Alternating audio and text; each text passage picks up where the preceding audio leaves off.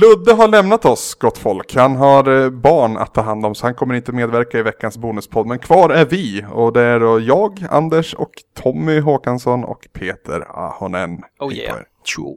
Hej. Nu tog jag över eh, kaptensstolen igen känner jag. Ja, varför var det Ludde som hade den Anders? Ja, det, det adresserade vi aldrig, det Nej. tycker jag var väldigt proffsigt av oss. Ska de som betalar få veta? Den, den mörka hemligheten bakom. Ja, det, är, det är ingen större hemlighet. Det är väl att jag eh, successivt vill fasa in er andra att ta min roll och att jag, det har jag uttryckligen sagt flera gånger, jag vill inte vara oumbärlig för podcastens existens så att säga. Kombinerat Och jag med att Ludde inte att, var väldigt jävla pepp på att få, få hosta, verkar det som. precis, först var det så jag ni som som hör det här, ja, ja precis, För jag är ju den som har Precis. varit med i, i flest svamppodd, förmodligen. Så är det, Eh, utan tvekan. och sen så, så kontaktar Ludde och säger att han vill hosta. Ehm, ni får ju ge ett utlåtande om vad ni tyckte om Luddes hosting och Luddes tisdag. Jag har ju fått backning på min, mina jävla tisdagar. Eh. Jag kan inte alla, alla bonuspodds är lyssnare, bara som ett så här tidigt aprilskämt. Bara, här, inte skriva på sajten, in, inte Nej. twittra någonting, utan bara skicka till ludde.svampriket.se ett så här kort litet mail om att ni är lite besviken på honom. Gud vad elak. Problemet är Ja. att Ludde kommer ju lyssna på den här bonuspodden, det vet jag ju. Ja. Och han skulle nog bli uppriktigt ledsen och jag tycker inte han var dålig. Ja men det men skämt är väl inget kul om det är ingen som blir sårad? oh Jesus. Eh, eh. Nej. Eh, vad ska vi göra ikväll då, idag? Fan jag säger alltid ikväll. När det, det, på, någon, på något vis är det knutet till kvällen när jag spelar i podcast. För jag har gjort det under större delen av min poddkarriär. Ja, hur var, hur var eh, inspelningsdagarna på Retroresan? Var det typ söndag kväll eller? Nej, det var torsdag kväll och vi Torsdag skulle ut på fredagen. All right. Så, Så, det var okej. tight as fuck. Mhm. Och oftast så började vi två eller tre timmar för sent och så oftast så sov man en eller två timmar innan man skulle upp och jobba på fredagen. Men man var jävligt nöjd ändå. Det var, det var, det var retro. Det är lite retro att se tillbaka på retroresan. Ja, vi har ju, det här är en, eh, alltså Svampodd Fyrkant är ju en backad podcast. Vi har ju fått pengar av eh, privatpersoner som har gått in och delat med sig av sina surt förvärvade pengar för att vi skulle göra den här podcasten möjlig en gång i tiden. Eh, och den här bonuspodden är till bara för er. Och man har ju då också kunnat backat i efterhand enbart eh, för att få ta, få ta del av den här bonuspodden. Och, där, och det här gäller ju då alla som har backat, inte bara de som är nytillkomna backare så att säga. Där får man också då lägga in ett förslag eller ett önskemål om ämne att diskutera i bonuspodden. En av de som har gjort det, han heter Christian Svedin. Och han vill att vi ska prata om musik. mm. Och det, det, känner liksom att det är ett ganska stort ämne men vi kommer säkert komma tillbaka till det. Men nu när vi bara är tre så kan det vara skönt att liksom få det gjort på bara tre. Alltså jag tror ju, Eh. jag, jag tror ju att ingen av oss lyssnar på samma artister, så kan det bli någon diskussion där. Nah, men alltså vi gjorde ju ett hiphop special i skitsnack Tommy och det måste jag säga tyckte jag blev ganska bra. Jo, det blev det. Eh, får jag väl lov att säga. Eh, sen, alltså jag, jag kan gärna... Jag brukar se ner på folk som säger att de är allätare. För att det är ingen som är allätare när det kommer till musik. Jag kan direkt när någon säger att jag är allätare rycka upp fem olika exempel och han kommer, den här personen kommer säga nja eller nej till något av dem utan tvekan. Men vadå, såhär så- genre eller? Ja, eller liksom, ja men jag är allätare, jag lyssnar på allt. Det gör du inte alls det, sluta. Säg, säg vad du egentligen lyssnar på. Men alla genrer ska de väl lyssna på? Ja, Ja, men inte alla, alltså generellt sett så, så ja, Jo, kan jo, man men lyssna på alla man, genrer. jag vet inte, det beror väl på hur specifikt man tolkar det. Människor är ju allätare. Alltså biologiskt. Ja, förutom kannibaler då. Eller det, det kan man väl också Ja, vara. men vi äter ju inte bajs liksom.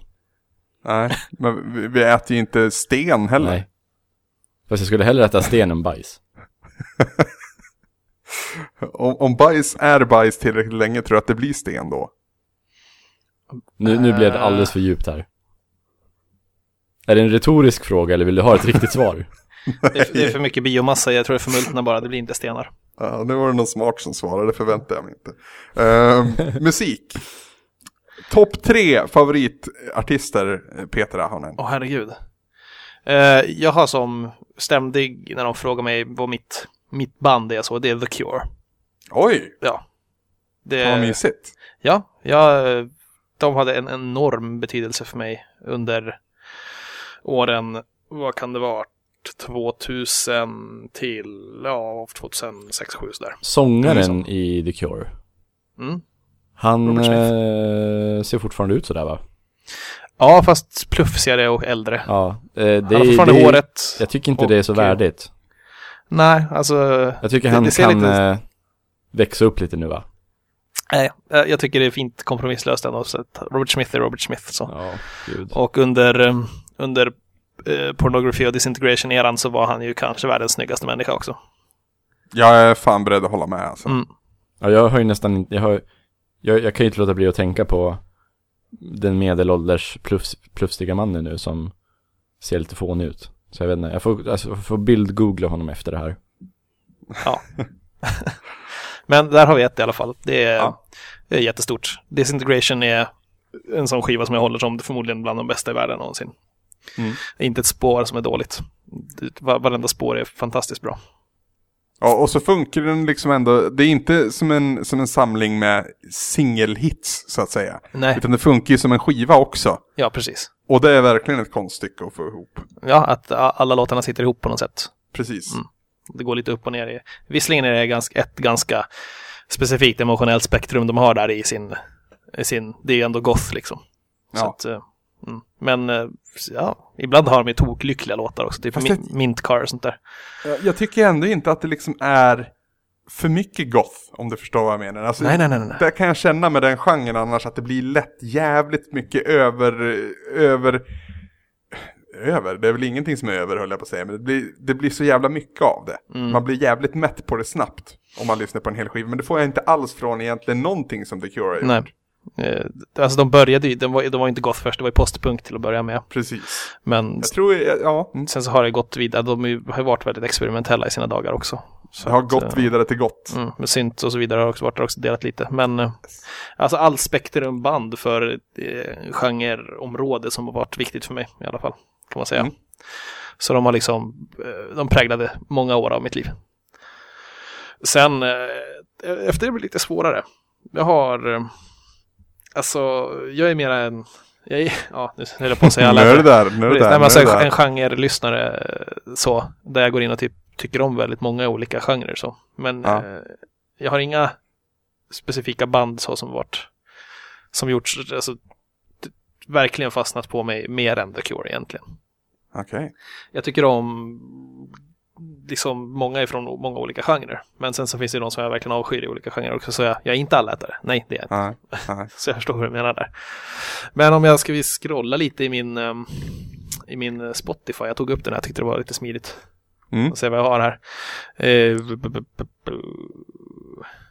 jag, alltså, ja, nu plockar jag sådana här poäng, men alltså, jag, jag är ju jag är ett stort fan av Kent. Det är jag, måste jag säga. Eh, aktuellt. Jag menade inte eh, att det skulle vara en talande tystnad där, utan jag Nej. höll på. För jag, jag tycker också om Kent. Ja, där är vi ju lite aktuella också med nya Belle Epoque. Har inte hört Har du den. inte hört den? Nej, Stark singel alltså. Den är, den var väldigt kentig fick jag höra. ja det är den. Men, men fasligt aktuell som vanligt. De lyckas vara nya gång på gång. Mm. Och jag tycker att det är ett, det är värt all praise liksom. Så är det. Ja. Sen är det ju många som så här, och jag, vet, jag är säkert skyldig till det här flera gånger också, vill ha tillbaka gamla Kent liksom. Mm, Men, lite men som, rossliga som, garage. ja men precis, precis, det, det är lite det oslipade. Men samtidigt, om jag är en artist så vill inte jag göra samma skiva om och om igen, utan jag vill ju gå framåt. Och det, det props till det alltså. Men de har ju liksom ganska mycket varit eh, svenska New Order nu ganska länge känns det som. Men eh, det görs att det är nästan bättre än Order. ja. Och på tal om det så eh, brukar jag ansluta mig till, till synt-genren också. Så där. Jag har ju liksom lyssnat jättemycket på synt och klätt mig syntigt också. Ja. Tid. Så där, men det är lite så här synt light. Jag är inte sån som går ner på liksom så här riktigt grottig nivå och lyssnar på, alltså, eh, vad ska man säga, de allra mest hårda tyska banden så. Men eh, lite mer så här lätt europeisk synt, VM Nation-aktigt. Apotek Mm. Berserk, Covenant, Assembly 23. Eh, sen kanske... Ska jag dra, alltså, känner du till Kite? Svenska bandet? Nej. Det är också light. Men Mm. eh, d- d- det var ett band som jag lyssnade på hela för, förra sommaren. Och jag är inte någon så här aktiv syntlyssnare så, även Mm. om det finns mycket. Liksom, alltså, I regel kan man väl klassa in Depeche Mode som light synt om man vill. Mm. Eh, och Depeche Mode gillar jag jättemycket. Men eh, stark rekommendation för Kite. Det var Det ska jag skriva ner. en kompis som tipsade mig om det. Och eh, hela sommaren som sagt var det Kite. Mm. Ja, det måste jag ju kolla upp det i så fall. Det. Men sen lite, lite hårdare hållet också, mera typ Combi Christ och Suicide Commando, Alien Vampires och sånt. Tycker jag om. My, Det är riktigt- Mycket band som går ovanför huvudet på mig nu som jag inte känner till. Så att det då är du ganska insnöad ändå. Var ah, det inte... fan, inte, inne i genren så, men. var, var, ja. var, var det inte Combi Christ som var med på Devil May Cry, Cry soundtracket? Inte spelat det, men det kan de ha varit. Jag kan tänka mig att det passar i alla Det fall. ringer är någon klocka väldigt- där. Det, det borde passa. Eh, så ja, och sen har jag förstås eh, stor eh, svaghet för hiphop också. Men där kan man räkna upp artister i jag vet inte hur länge. Vilken segway in till Tommys topplista. Mm. Som jag gissar sitter på lite hiphop. Bara därför ska jag inte säga en enda hiphopartist. Kan ni inte göra det? Kan ni inte ta allt annat förutom hiphop? Allt annat förutom hiphop. Ja, Okej. Okay. Tre. Nick Cave är ju nummer ett. oj. Ja. Utan tvekan. Svinbra. Han är ju, han är ju liksom den artist som, alltså det är ju inte en rättvis jämförelse. Han har ju hållit på sedan typ tidigt 80-tal. Mm. Så det är ju inte rättvist att jämföra med någon som har hållit på sedan slutet av 90-talet kanske. Men det är ju liksom, Nick Cave är ju liksom, om jag bara fick välja en artist och lyssna på den resten av livet så det blir ju Nick Cave liksom. Eh, hjälpte mig genom, jag vet inte, det är väl som, som, som, som Peter sa att det är en period i livet där, som så här, definieras av en artist. Och Nick Cave, han var väl den som definierade 2003 till 2005 för mig ungefär. Mm. Där jag liksom inte gjorde något annat än att ligga på sängen och vara olyckligt kär och lyssna på Nick Cave dygnet runt. Aj, aj, aj. Det, det var liksom, då var det ju hur jävligt som helst. Men nu när jag tänker tillbaka på det så tänker jag tillbaka på det med väldigt varma nostalgiska känslor. Och Det tänker att det var en väldigt fin tid ändå. Och det är inte som att om jag skulle kunna eh, göra en eh, Eternal Sunshine och bara sudda ut det minnet. Så skulle jag ju absolut inte göra det. Utan Det det, var är ett par, um, det, ett par eh, Nick Cave-låtar sen då. Som, Ah. som du tycker är viktiga. Ja, så alltså Sommaren 2004 skulle jag inte vilja utsuddad Nej. Utan jag, jag vill ha de så här smärtfulla Nick Cave-låtarna Och Mm, minnena intakta Eh, det är klart de ska. Och sen, jag, jag, jag gillar ju, jag gillar, han, han är ju lite så här splittrad Han, han, kan Mm, ju gud, vara, han kan ju vara allt från hysterisk postpunk till de allra lugnaste pianoballaderna där det är typ fem sekunder mellan varje pianopling. Mm. Ehm, och jag gillar ju de där lugna balladerna mycket mer än vad jag gillar hans uh, Grinderman-projekt och allt det där. Ja, jag, gillar ju inte hans eh, rock så mycket. Jag hör, det är ju kvalitativt, det är det ju. Men det är, det är inte min smak bara. Mm. Utan jag, jag så här, album som eh, eh, Where Do We Go But Nowhere eller vad den heter och Nocturama och sådär.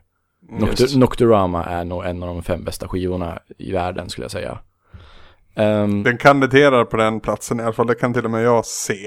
Eh, som inte har snöat in i den utsträckningen du har. När, när ni satt och lyssnade på Nick Cave, eller du i alla fall, så satt väl jag och lyssnade på Radiohead då, antar jag. Jag tror de hade den rollen för mig. var, låg du också på sängen och var olycklig kär hela tiden? Alltså, jag var egentligen, alltså jag har ju varit olyckligt kär, men inte under en era så, utan det har varit omgångar i hela mitt liv Jaha. egentligen. Men däremot så hade jag en identitetskris tror jag, någonstans i mellersta tonåren, där jag liksom inte visste, jag hade ingen att bli kär i. Var det ingen som Nej, men dög? alltså- Nej men alltså dög, men jag kände inte så mycket folk. Jag var ganska ensam. Eh, och alltså det är klart att man kan bli kär i, en, i, en, i någon för att man ser den här personen och liksom vet vem det är. Men för mig så kärlek behöver man komma liksom någon nivå djupare in i för att liksom lära känna en person och lära uppskatta man, man måste ju prata personen. med personen. Precis. Så känner jag, Eh, annars och jag är det var bara väl inte den. Precis. Och det är inte jobbigt. Crush Det är bara- får man väl dagligen höll jag på att säga. Ja gud, Men, eh, jag, alltså jag har ju varit i förhållande i över åtta år. Men jag har haft Ja. många crush. Ja, men, Bå- både på, både på så här kändisar och typ bara någon man ser på tunnelbanan. Jag hade en snubbe som jobbade uppe på eh, macken här uppe på Sjöbo i Borås. Nu kanske det blir väldigt direkt om den här personen, om mot all förmodan skulle sitta och lyssna på det här, men jag tror inte det. Eh, han hade jag nog en crush på, för jag var alltid så jävla glad när jag fick gå och handla någonting av han. För han var, hade så här, för det första så var han liksom bara, man brukar säga att fo- folk är fotogen, ja, alltså att de, fotogen, Ja. ja, Fotogen. precis, de gör sig bra på foto. Fotogenik och- är bra. säger vi. Ja. Fuck svenska. Eh, det var definitivt han också. Sen var han alltid supertrevlig och liksom det, gick att starta en konversation så liksom. Det var bara någonting och så vart man stående och snackade med han. Eh, Han hade jag lite av en crush på. Eh, och man kan ju ha en crush av många olika anledningar. Men eh, ja, Du, du, du, förlåt att du, jag... handlade, du handlade aldrig på kombigrillen i Bollnäs? Jo, jajamän. Gjorde du det? Jajamän. Eh, Det fanns ju en kille där som var lite som du beskriver. Ja, Ljushårig, glad, tidiga 20, yes. typ var väldigt hurtig och när man gav, gav honom pengarna sa han tackar. Eh, jag kommer ihåg honom väldigt väl från min barndom och sådär, bara för, för att han var sådär. Uh, Ja. och sen så blev det ju en väldigt stor grej av att han eh, var extremt mordmisstänkt för mordet på sin flickvän. Mm. Och jag följde aldrig upp det där. Jag tror media droppade innan domen föll eller något sånt där. Så jag vet inte om han fälldes. Men det var ju liksom jävligt uppenbart. Det var liksom O.J. Simpson uppenbart att det var han som hade gjort det. Så det tycker jag är lite spännande att jag har nuddat en mördare. Det har jag gjort också, men det är ju, det är ju mer, mer genom mitt yrkesval så att säga. Ja. Eh, förlåt, eh, jag, hur hamnade vi här? Jag var ensam och lyssnade på Radiohead. ja Eh, Radiohead är ju jävligt bra. Jag tycker ju om eh, hur de var lite i slutet av, mitten av 90-talet och slutet av 90-talet. Ja, deras storhetstid Eh. OK Computer heter den va? Ja. Mm. Ja, den skivan är ju så jävla bra alltså. Ja, ja, ja. Men alltså, Radiohead är ju ett sånt där band och jag har ju ett på mitt, min lista som jag kommer lyfta fram. Men alltså, eh, Radiohead är ett sånt där band som det är lätt att beundra för de gör mycket bra saker liksom. De släppte en skiva och lät lyssnarna betala vad de ville för den liksom. Mm. Sådana saker. De är så här äh, motsatsen till Metallica. I mångt och mycket ja. I mångt och mycket ja. Ta din andra plats istället. Min andra plats efter Nick Cave är Mm. Why. Oj, Vet ni vilka det är? Nej. Aldrig hört. Mm, de är inte jättestora. Men de är så jävla härliga. Eh, och det är kanske lite fusk, för de är så lite hiphop-influerade. Men det är, det är egentligen indie-pop blandat med hiphop kanske. Är Mm. det ett frågetecken? Det är ett UI? frågetecken efter. De finns på Spotify med andra ord och de har 20 000 followers. Mm. Och eh, om man ska börja lyssna på Why så skulle jag nog föreslå att man inleder med albumet eh, Elephant Eyelash. Som också är ett av världens fem bästa album någonsin. Från 2005. Ja, helt, helt, helt underbar skiva som har kanske, ja det är inte bara fullträffar, men det är ingen dålig låt. Men, men det finns väl en, två låtar som kanske inte är någonting som jag skulle, som jag kanske skulle skippa om jag lyssnar på dem. Men det är ju skit, alltså, det är en låt på den, på den skivan som heter Crushed Bones. Som är kanske världens bästa låt någonsin.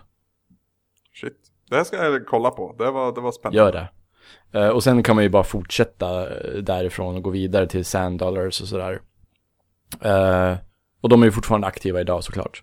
Så att, Mm. de, De släppte en skiva i fjol. ja, Såg jag. eh, Skivan du refererar till var från 2005. ja, jag, jag tycker, tycker ju de var bättre förut. Men fan, jag vet inte. Jag kan ju inte säga att de har förändrats. De kör ju liksom samma, känns det som. Mm.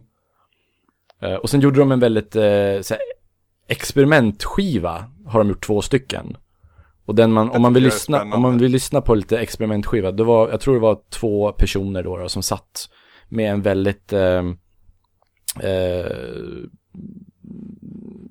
tillfällig setup, provisorisk setup, Mm. i, i en eh, källare hos en kompis. Och där satt de och bara improviserade fram och spelade in eh, låtar. De bara satt och jammade. Och den heter eh, High Miss Basement. Låter väldigt jävla budget. Men det, Mm. det, det är inte budget på så här sätt som man tycker att det är så här äh, taffligt att lyssna på. Utan det, blir, det är så här charmigt budget. Det Mm. låter bra, fast man hör att det låter billigt. Bara för att det finns sån, sån himla ärlighet och charm och värme i det liksom. Uh, väl, ja, nej, den, den, den, den, den, inte så jättebra album, men en jättebra musikupplevelse. Ni vet hur, Jag tror det. Jag tror, det, jag tror att sådana liksom projekt eller skivor eller skapelser är gjorda för de som redan är insnöad på artisten ja, eller gruppen. precis. Om, man, om Jag det här vet, skulle vara det Oasis, första man alltså- konsumerade, då skulle, skulle man tycka, vad fan är det här? Oasis mest bespottade skiva är väl Standing on Shoulders of Giants. Jo, Eh, och, lätt. och, det är, och det är ju med all rätt för det är en jävla skitskiva egentligen. Men det har ju beskrivits som att de liksom bara gick in i studion och gjorde tio låtar och sen gick därifrån. Ja, Eh, och alltså jag menar Beatles, eh, en av deras största låtar I am the Walrus, det är väl också en sån här som liksom bara dök upp när de satt och jammade. ja. Om jag förstått Så det, det, rätt. det behövs, och det är liksom Det är lite som när man, som Azura's Wrath till exempel Inte ett bra spel Men en jävligt bra spelupplevelse Mm. Och det är liksom så jag eh, ser på High Misspacement Mm. Ehm, Och så nummer tre då då uh, Nobuo Uematsu Oj! Tänker jag slänga Oj, in där oj, faktiskt Ja, det är inte helt orättfärdigt. Nej Eh, Jag kanske inte behöver motivera varför uh, Vilka är hans största verk då? Final Fantasy 9 Du tycker alltså det? Mm. Det, Final Fantasy 9 har enligt mig eh, världens bästa spelsoundtrack. Oj, Det, är- det, är ut, det är utlåtanden i fet stil som kommer från det. ja, nej men alltså Verkligen. You're Not Alone från Final Fantasy 9 i slutet där, jag ska inte spoila så mycket men när Zidane håller på och bryter ihop totalt Mm. och håller på och liksom bara flippar sin skit för det blir för mycket liksom. Och, Mm. och när han så här springer genom korridorerna och hans, eh, alla, alla man har lärt känna under spelets gång vill eh, ge honom sitt stöd och sin support liksom. Mm. Och så spelas den där dun, dun, dun, dun, dun, dun, dun, dun, dun, dun, dun. Ja, det är vä- världens bästa spellåt. Den, den puttade ner eh, Terras eh, theme. Som också är en Uematsu, för- liksom. Ja. Han har världens näst bästa och bästa tv-spelslåt någonsin. Det är helt sjukt. Jag, jag skulle ju slå ett slag för Final Fantasy 6 före Final Fantasy 9 Ja. alla dagar i veckan. Ja, Men det, det, det, mycket det kan jag verkligen åsikt. förstå. För att det, har varit väldigt så här, när jag har försökt bestämma mig mellan, det stod ju mellan de två. Utan Ja. tvekan. Ja. Uh, Koji Kondo. Sen tycker jag också, alltså, jag, jag tycker sjuan, sjuan som helhet dras ner av One Winged Angel som liksom är den som får all uppmärksamhet. Eh, men jag tycker, det finns inga liksom, direkta låtar egentligen från sjuan. Det är klart man tänker på Sids team och, och så va. Mm. Men alltså. Ja men alltså hela soundtracket, vilken, hur mycket känslor det förmedlar. Det tycker jag Final Fantasy 7 är helt enormt bra soundtrack. Eh, som sagt, direkt när man pratar om det så ramlar man tillbaka på One Winged Angel. och Jag tycker det är en jättebra låt också. Mm. Eh, den är en jävla tuff låt att ha om inte annat på ett sånt soundtrack. Men det, det passade så jävla bra i lag med Sephiroth. Den som, den som gillar One Winged Angel tycker jag ska ta och lyssna på eh, Lyssna på, pen, sök, eh, googla Pandoras Tower eh, Boss Fight Boss, Okej. boss, eh, bossmelodin från Pandoras Tower är eh, Ja, Pandoras Tower är förresten ett eh, eh, rollspel-ish spel det, det är lite Det är lite som, det är lite som eh, Dark Souls Faktiskt Okej. Eh, fast med lite mer problem. Dark Souls möter Zelda skulle jag vilja säga. Mm. Och eh, bossmelodin där är ett helt underbar verk som, som jag tycker överträffar One Winged Angel.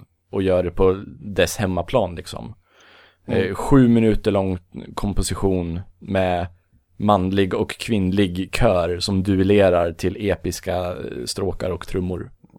På tal om det och tillbaka till Final Fantasy 6. Eh, alltså slutlåten eh, med, med Kefka. Som har flera olika lager. Mm.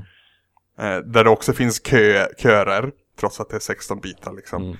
Eh, vi har operascenen. Ja, de experimenterade ju mycket med vocals där känns det som. Ja. Att, att de så här, väldigt, så här, det känns som att de experimenterade mycket med vad, vad det nya ljudchippet som faktiskt var väldigt kompetent kun, kun, hur, hur, hur, hur långt du kunde pressas liksom.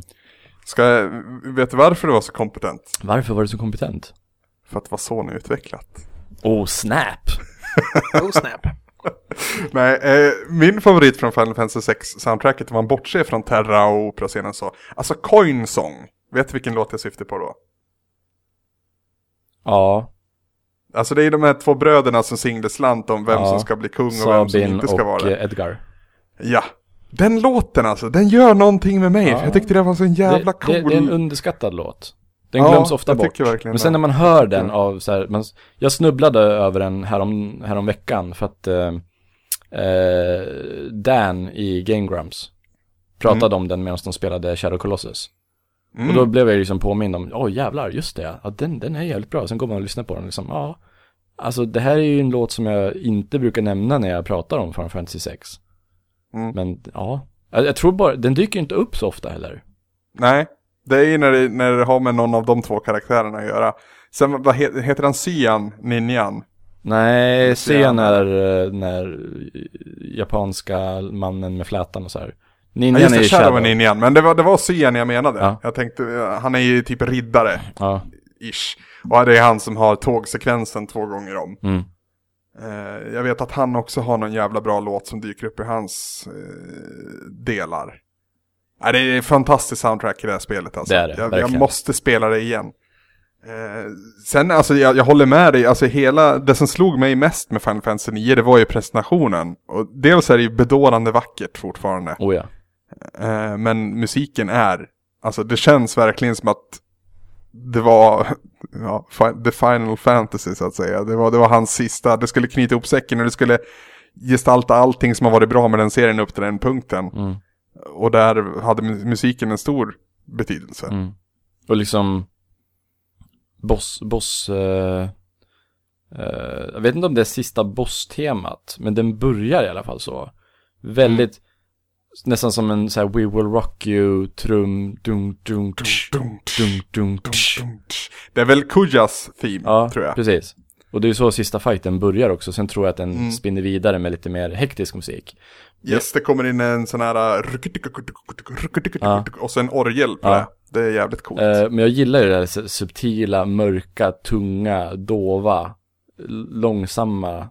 Som jag tycker till exempel att sista fighten i Ocarina of Time har den bästa sista bossmusiken någonsin. Där det bara är tysta, tysta stråkar i stort sett. Där måste jag ändå propsa för Super Shredder i Turtles in Time alltså. Jag tycker den musiken är så jävla härligt frenetisk. Och så möter man, man är liksom, jag, jag kommer ihåg det så jävla väl när jag mötte han första gången. För jag var så jävla rädd för han. Och så den musiken på det. Har ingen aning om hur den går faktiskt. Eh, Alltså det, det är typ speed metal. Okej. Konami-tappning. Okej. Ja, nej men det är Nick Cave, Y och Nobuo Uematsu. Coolt. Coolt. Jag, jag är ju jättetråkig med min lista tror jag. Eh, för att det blir bara rock. För jag har alltid varit en rocksnubbe även om jag mycket på senare år framförallt har liksom öppnat dörren för fler genrer. Så det, det har ju liksom funnits genom alla år olika typer av genrer och, och artister som jag tyckte var ball. Och jag må så här, bara allmänt dra igenom en, en artist som folk från våran generation sällan pratar väl om, men som jag tycker är fantastisk. Och jag kom att tänka på det för jag läste en Rolling Stone-artikel om så här inflytelserika artister. Topp 50 tror jag det var. Och Madonna nämndes inte ens. Och då blir jag förbannad. Det är ju då blir jag jävligt förbannad. För att alltså Madonna har väl... Jävlar vilken cool artist det är. Jag vill, jag vill bara säga det. Ja, och det speciellt liksom- när man snackar om inflytande. Ja. Hon, jag tänkte på det här om dagen. Det är väl, det är väl Madonna och eh, Bob Dylan. Som är kvar bland de stora. ja, du menar att de andra har dött av? Ja, alltså det är de som är de två så här, musikaliska ikonerna som lever idag. Ja, Paul McCartney kanske då. Mm. Är- Madonna en sån musikikon? Är inte hon en ikon-ikon snarare? För sitt pop- stil och... Populärkulturell Bara i ikon. namnet Ja. liksom. Popkultur-ikon går jag med på, men alltså just musikaliskt. Vi, alltså suverän popmusik i många fall och liksom experimentellt på flera olika håll, men jag, jag tycker inte att det har varit så jävla influerande som Bob Dylan till exempel. Nej, alltså man får ju se på hela stora paketet, artistpaketet och inte bara Ja. musiker. Ja, men verkligen. Mm. Mm. Jag tycker ju, alltså på 80-talet var det ju mer att hon var en, en, en popdarling liksom. Eh, men sen, alltså jag gillar hennes 90-talskarriär. Ja, den är Eh, jättebra. Jag gillar... Ray of Light-skivan är helt fantastisk tycker jag. Och den, vad heter den? Frozen. Frozen. Ja, den är helt Fy underbar. fan vilken bra låt det är. äh, den, den känns så här tidslös, både, både låten och musikvideon. Vi, vi, alltså vi skulle ju, skitsnack gick ju i graven nu sena hösten. Men vi skulle ju en musikalisk resa 2. Vi har gjort en sån, jag och Samson. Och då skulle definitivt Frozen ha varit med om. För ungefär i episoden efter att jag ligger på mitt rum och lyssnar på Radiohead. Så, så börjar jag liksom träffa tjejer och sådär. Och en av dem som got away. Eh, tänker jag på konstant när jag hör Frozen. Eh, jag, jag fick revansch på henne sen dock. Nej, men. Ja men alltså revansch, jag fick, jag fick tillfälle att träffa henne igen jag fick tillfälle att uttrycka det jag aldrig uttryckte då. Det är det jag menar med revansch, Ja, okej. ingenting Nej, annat. det, det, det lät så här aggressivt. Ja, nej, nej, nej. Det var det Du absolut fick hämnd. Precis. Nej, nej men alltså. Nu blir vi ju där på personliga planet ändå, men alltså för mig så var det en tjej som jag ville säga massvis med saker till, men jag liksom hade inte verktygen för det än. För jag var inte, alltså utvecklad. Hur än. gammal var du då? 98? 99? Ja, där 15, någonstans. 16? Ja, jag, jag, jag fyllde ju sent så jag var nog snarare 15 än 16, Ja. kanske till och med var 14 när jag lärde känna henne Ja, först. då, då är det väl förståeligt. ja, Att man kanske inte är eh, jättebra på att prata med flickor. Precis, och hon var väl ett år äldre tror jag. Om jag inte minns helt fel också. Så att hon var ju, alltså, så var hon tjej dessutom. Du vet, tjejer är mycket mer utvecklade än killar vid den åldern och bla bla. Jo, jo. Alltså tjejer, de är ju... Alltså en, en, en, en kille som är 16 har ju inte Mm. kommit lika långt till sin, sin, sin, sin vuxna manlighet som en tjej som är 16 har gjort. Precis, Både precis. fysiskt och mentalt precis. Men om jag, ska, om jag ska göra någon typ av topplista så tror jag alla vet vilket, vilket band som kommer på första plats. Och det är ju, det är ju väldigt mycket nu. För ska jag se till hela mitt liv så är det ju säkert en annan lista. Eh, men det är ju Biffy Clyro, alltså skotska rocktrion, arenarock liksom, ganska eh, lättsmält rock som ändå har en, en, ett fundament som är mer intressant än vad, vad de flesta hör. Och jag, jag ska inte säga att jag har specialtränade öron som kan höra det, men om man har följt bandet genom dess utveckling så hör man fortfarande influenserna och, och hänvisningarna nästan till första, platsen, eller första plattans experimentlusta, medan det låter väldigt mycket två gitarrer, trummor och sång. Eh, jag vet Peter, och jag, jag är fan osäker in i det sista på om du var sarkastisk eller inte när du tweetade mig om att Spanish Radio är en sån jävla bra låt. Nej, jag tycker den är svinbra. Åh, tack. Bra. real. För, Varför skulle jag vara sarkastisk för? Herregud. Nej men grejen var att det var så jävla svårköpt när jag var hemma hos dig Ja, jo, men under alltså- GameX-helgen där. Ja, men det är för att typ när man sitter på fest och får pilla och ta fram låtar, då är jag så här, typ, ja men jag spelar, ja men får jag spela en låt? Typ sånt. Det, Ja. det är därför jag var lite svår för det, men okej, kör en låt då. Men så hörde jag, fan, det var bra. Sen så lyssnade jag på den själv efteråt och då var jag wow, ja, den är verkligen Ja. jättebra. Den är skitbra. Det är från senaste plattan. Jag, jag, Mm. alltså, jag har ju följt dem slaviskt tre plattor nu och ändå liksom tyckt att deras senaste platta är bra. Och det är sällan jag känner så med ett band. Sen är det mycket annat med det här bandet jag gillar liksom. Det är en trio som har hållit ihop sedan de var 15. De har turnerat sig till en stor publik. De är suveräna live. Jag kan inte understryka det nog liksom. De är så jävla tight, duktig, intressanta och coola att se på Jag, tr- live. jag tror det är viktigare och viktigare för artister att verkligen kunna prestera live. Mm. Vilket kräver att de faktiskt har riktig talang, för det går inte att studioproducera ett liveframträdande. Men allt eftersom... Ja, nu, Om man nu inte kanske, är Avicii då. Ja, nu kanske, ja precis. Nu kanske musikindustrin har tagit sig ur det här, den här svackan som de hade i början av 00-talet. Att, att det finns liksom ett, ett väldigt starkt alternativ till piratkopiera musik. Mm. Som är väldigt bekvämt och lätt och enkelt. Men jag tror fortfarande att artister inte tjänar de pengarna som de tjänade under början och mitten av 90-talet. Och en slut av rikaste, 90-talet. de rikaste, rikaste artisterna är inte nya artister. Utan det är ju de artisterna som, som i mångt och mycket fanns när CD-skivorna fortfarande sålde. Mm.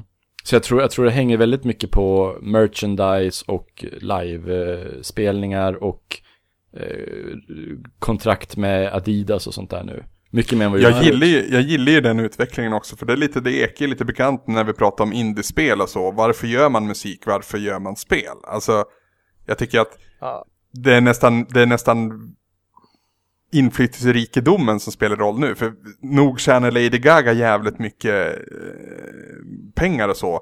Men hon är ju mer inflytelserik och betydande i stil med Madonna som vi tidigare nämnde. Mm. Och hon tjänar inte lika mycket som de som är bakom skivbolaget hon sitter, sitter på liksom. Nej, precis. Men samtidigt så känns det som att hon gör ändå vad hon vill göra. Jo, jo absolut. Jag menar, det, tycker de, jag, det, det, det, var, det var länge sedan eh, vi hade, nu, nu, finns det ju undantag även idag, de här jävla eh, idol pop, vad fan heter One Direction. Ja, men till exempel. Som jag alltid blandar ihop med ett annat Direction-band som gör mycket bättre musik. Skitsamma. Uh, nummer två på min lista. Nu hoppar jag tvärt här. Uh, det är ett band som har följt med mig betydligt längre. Det är nästan enda vägen tillbaka till, till Radiohead-dagarna och det är Rage Against the Machine. Yeah. Och jag tycker, ja fy fan vilket coolt band det här är. Och de, de, de, är så jävla aktuella med en skiva som är över 20 år gammal. Yep. Det är helt suveränt. De är, de är ju faktiskt suveränt. nästan lika bra som Limp Bizkit. oh man. Oh, det, ja, Limp Bizkit är det okej okay att dissa, eller hur? Ja, fy fan. Jag har ju, jag har ju jag sett Limp Bizkit live. Jag lyssnade ju på ja, Nucky igår faktiskt. Ja. Fy fan vad dåligt! Den är så jävla dålig! Och då när den kom så var det liksom det här, det här lite nya och så här underground och hårda och ja, så här. Ja. Visst. Lite, lite... Sen är det coolt att de gör en, en sån här spelning på ett tak. Och hela den biten. För det, det gjorde de på riktigt även om det mer var inspiration för den videon. Uh, men alltså, det, det, är ju, det är ju jobbigt att se tillbaka på det nu. Men samtidigt finns de här låtarna som typ Boiler som du och jag pratade om förr. Boiler är ju Boiler faktiskt... och And Together Now som de gjorde med uh, Method Man. Method Man, den tycker inte jag om. Ja, den men... är ju jättebra tycker jag. Mm. Uh, vad heter, har du, nu, nu snöar vi in på det här när vi skulle prata om Rage Against the Machine. Men vad heter låtjäveln Fred Durst gör tillsammans med Snoop Dogg? På den här gröna skivan. Oj. Jag vet inte. Den är så dålig. Usch. Alltså, Men. rap metal gone wrong gånger tio. ja, de hade ju alltid en låt på sin, sina skivor också som skulle bara vara rap och ingen metal. Ja, fy fan. Uh, And Together Now var ju den låten och den är väl den bästa av dem. Uh, men sen så finns det ju värre exemplar, helt klart. Skitsamma, Rage Against Machine, alltså så jävla balt band bara och så betydande texter och alltså snacka om att ta tillvara på sin image och sitt, sitt, sin, sin plattform för budskap på absolut bästa sätt. För det är där man kan vara som en artist också, man kan vara inflytelserik. Och jag tycker den aspekten blir allt mer viktig dag för dag. Ja, alltså det, det är inte svårt att göra ett namn för sig, liksom att verkligen fastna och bli odödlig om man gör politisk musik. Som, som passar så, så rätt och så starkt som det ändå är för Rage Against the Machine.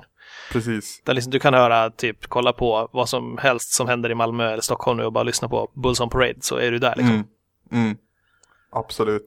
Eh, sen måste jag säga att den här kampanjen som var, tror det var 2007, där de gick upp mot, eh, jag vet inte vilket band som vann där, men det var ju något sånt jävla pop-idol, jag kommer inte ihåg vad de heter, eh, de jävla programmen.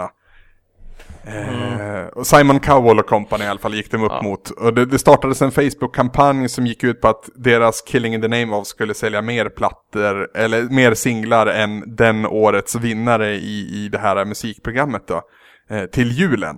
För det är, det är liksom en grej att man, man gör det här programmet under hösten och sen så släpps deras första singel lagom till julhandeln. Ja, i England är ju nummer ett julsingel en, en så här stor grej. Yes. Yes, och där så var det en Facebook-kampanj som sen då bandet själva hakade på och det slutade ju också med att de sålde nästan 50 000 mer singlar tror jag än, än de, den årets vinnare i musiktävlingen. Vilket också gjorde att man hade en, en gratisspelning i London som är skitbra för övrigt. Där skaparna av Facebook-gruppen bjuds upp på scen och de pratar och Alltså det, det är bara det, vem som helst från det där bandet, bara de öppnar käften så sitter man fan och lyssnar. Ja. Det, så, och, alltså, jag tyckte om mycket av det Audioslave gjorde. Eller Audioslave eller hur man nu, nu mm. uttalar det. Men det var verkligen inte samma sak. Nej, nej, nej. Det var inte. verkligen inte samma sak. Chris Cornell skulle hållit sig till Soundgarden också. Mm, för när, när han kom tillbaka till Soundgarden mm. så vart det ju genast mycket bättre. Visst. Och så, jag tycker Chris Cornells sologrejer också är bra. Men tillsammans ja. med den, nej, det funkade liksom inte. Tom Morello, kändes... ja. Det kändes fake. Och det, det, det ska Rage-medlemmar aldrig göra. Nej, exakt. Eh, min tredje plats då, återigen på rocktemat och betydligt mer insnöat nu, men Coheed and Cambria. Jag har ju fan gjort ett helt, en och en halv timmes skitsnackavsnitt om det här jävla bandet. Eh, såg dem förra tidiga sommaren, juni 2013. Eh, och min favorittrummis var ju tillbaka bakom trumsetet och jag var helt lyrisk och det var en jättebra spelning. Jag har ju sett Mm. dem innan med den här jävla Chris Penny-fjanten bakom trummorna. Det var inte något Jävla bra, fjant. Chris Penny är en jävla Vilken jävla tönt. Det är han. Jag, jag, jag tycker att för mig har, har Coheed and Cambria varit en sån jävla, liksom, eh, doldisband om man säger. Jag har, Mm. jag har typ bara hört eh, Welcome Home och kanske någon låt till. Mm. Och liksom, jag vet typ ingenting om dem egentligen. Det är som sagt, finns ett skitsnackavsnitt där vi, Mm. där vi går igenom från början så att säga. Jag och en god vän som hade det här bandet gemensamt. Men är det, ett, är det en, eh, någon slags amalgamgrupp från eh, olika band som har gått ihop och gjort det? Eller har de alltid hängt ihop så?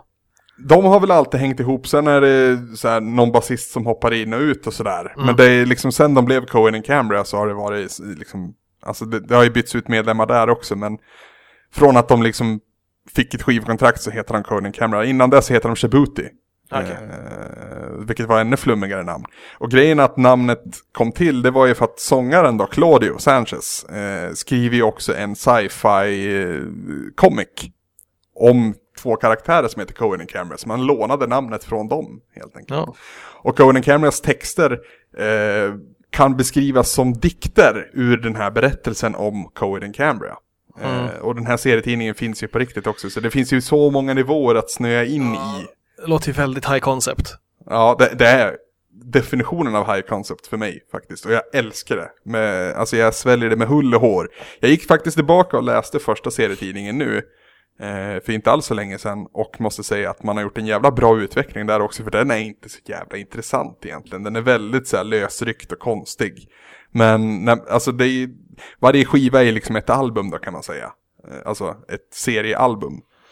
Och när man kommer in då på highpointen för mig, In Keeping Secrets, så, så ökar också kvaliteten på serietidningen avsevärt. Och det märks att Claudio blir mer bekväm att liksom verkligen gå djupt och berätta djupgående bara för de mest insnöade. För det är liksom det enda sättet han egentligen bör jobba. För det är liksom hans verk till 100%. Mm. Musiken i sig är ju intressant och, oj, ursäkta. Musiken i sig är också intressant.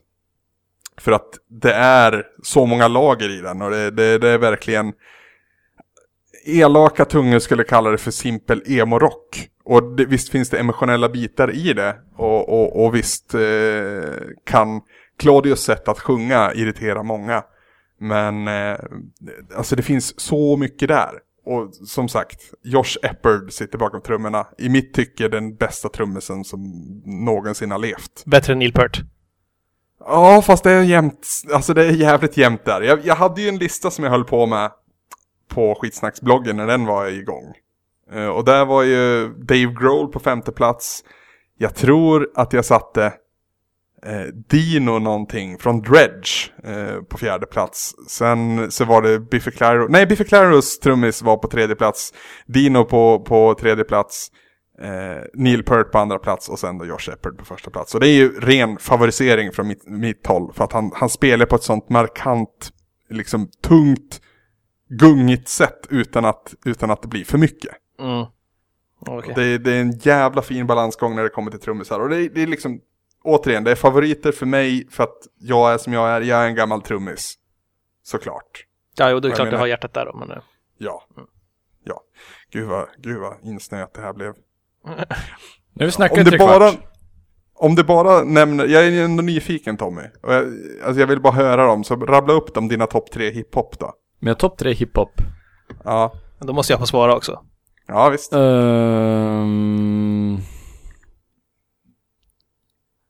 det är svårt. Men det, jag tror jag säger Buck någonstans. 65 på första plats. Ja. Nej, vänta nu. Nej, Aldrig hört talas om, vad i helvete. Fugees, jag undrar om de ska vara på första plats alltså. Alltså Fugees var ju typ det som fick mig att börja lys- lyssna på Ja hiphop. men det var ju samma här. 90, 95, 90-tal. 96. Ja. Det var då jag liksom, jag hade ju liksom visst Coolio, Gangsters Paradise och sådär. Men eh, det var liksom med Fugees som jag, jag gick förbi eh, musikaffären i Bollnäs. Mm. Och, så, och så spelade de eh, Killing Me Softly när jag gick förbi. Ja. Och jag, jag bara stannade och var tvungen att gå in och fråga, vad är det här? Ja, Och det- så stä- ställde jag mig och fick lyssna på eh, The Score. Mm. Och Nu skulle du ju bara läsa upp artisten Tommy. älskar Fugees, såna här berättelser. Buck 65. Det är svårt. Uh, jättesvårt. Josh Martinez eller Sage Francis? Inte Eminem alltså. Nej, gud nej. Nej, nej, nej, nej. Han är inte ens med i topp 10 tror jag. Gud, alltså. Nu nu pratar jag mer skivor oh, shit, än... Soul kanske. Ja men det går, jag kan inte. Det går Okej. inte. Okej, Peters lista då. Ehm, ja, uh, Del the Funky Homo Sapien tycker jag jättemycket om. Uh, framförallt, han gjorde något som heter, alltså något experiment, jag vet inte riktigt vad det är, men Del the Funky Homo Sapien, Deltron 3030 och Dan the Automator gjorde en skiva som heter Deltron 3030 som är fantastisk. Eh, sen har vi, eh, eh, vad kan vi tänka oss? Eh, MF Doom är en sån här klassisk som eh, må- många pratar inom high, high liksom den riktigt bra och coola hiphopen. Han, han, har ju underground. producerat, han har ju producerat mycket av den eh, hiphop som jag... Mm. Mm. Ace Rock skulle ju kunna vara högt Ja, på min topp 3-lista och där har ju. MF Doom haft fingret med ganska mycket. Älskar Catacomb Kids, Ja, den låten alltså. Den refrängen är så catchy. Eh, men sen, alltså jag tycker ju om så här lite mera Alltså jag, jag, jag gillar ju Drake. Jag är lite så här cheap. Nej men! Va? Va? Drake? Ja, Drake alltså seriöst. Jag tycker att Den, låtar den, Drake har eh, gjort helt okej. den artiga judiske kanadensaren. Ja, the very same. Han som sjunger om hur han starrar varm. När han är Ja, typ från en exakt. ganska välställd medelklassfamilj. Ja, gud ja. Jag vet, det är så illa. Det var så jobbigt för honom att jobba på den där affären. Ja. Alltså, alltså han är ju en, en helt reko kille och sådär. Men Ja, jag, visst, alltså, jag kan tycka att det är lite så här skönt. Så, Alltså, hiphop mycket för mig är så jävla mycket om stil också liksom. Så att det, och coolhet. Så att även om det kanske inte ligger så mycket bakom artisterna eller sådär så att vissa saker bara fastnar om det är välproducerad bra musik så. ja okej. Ja.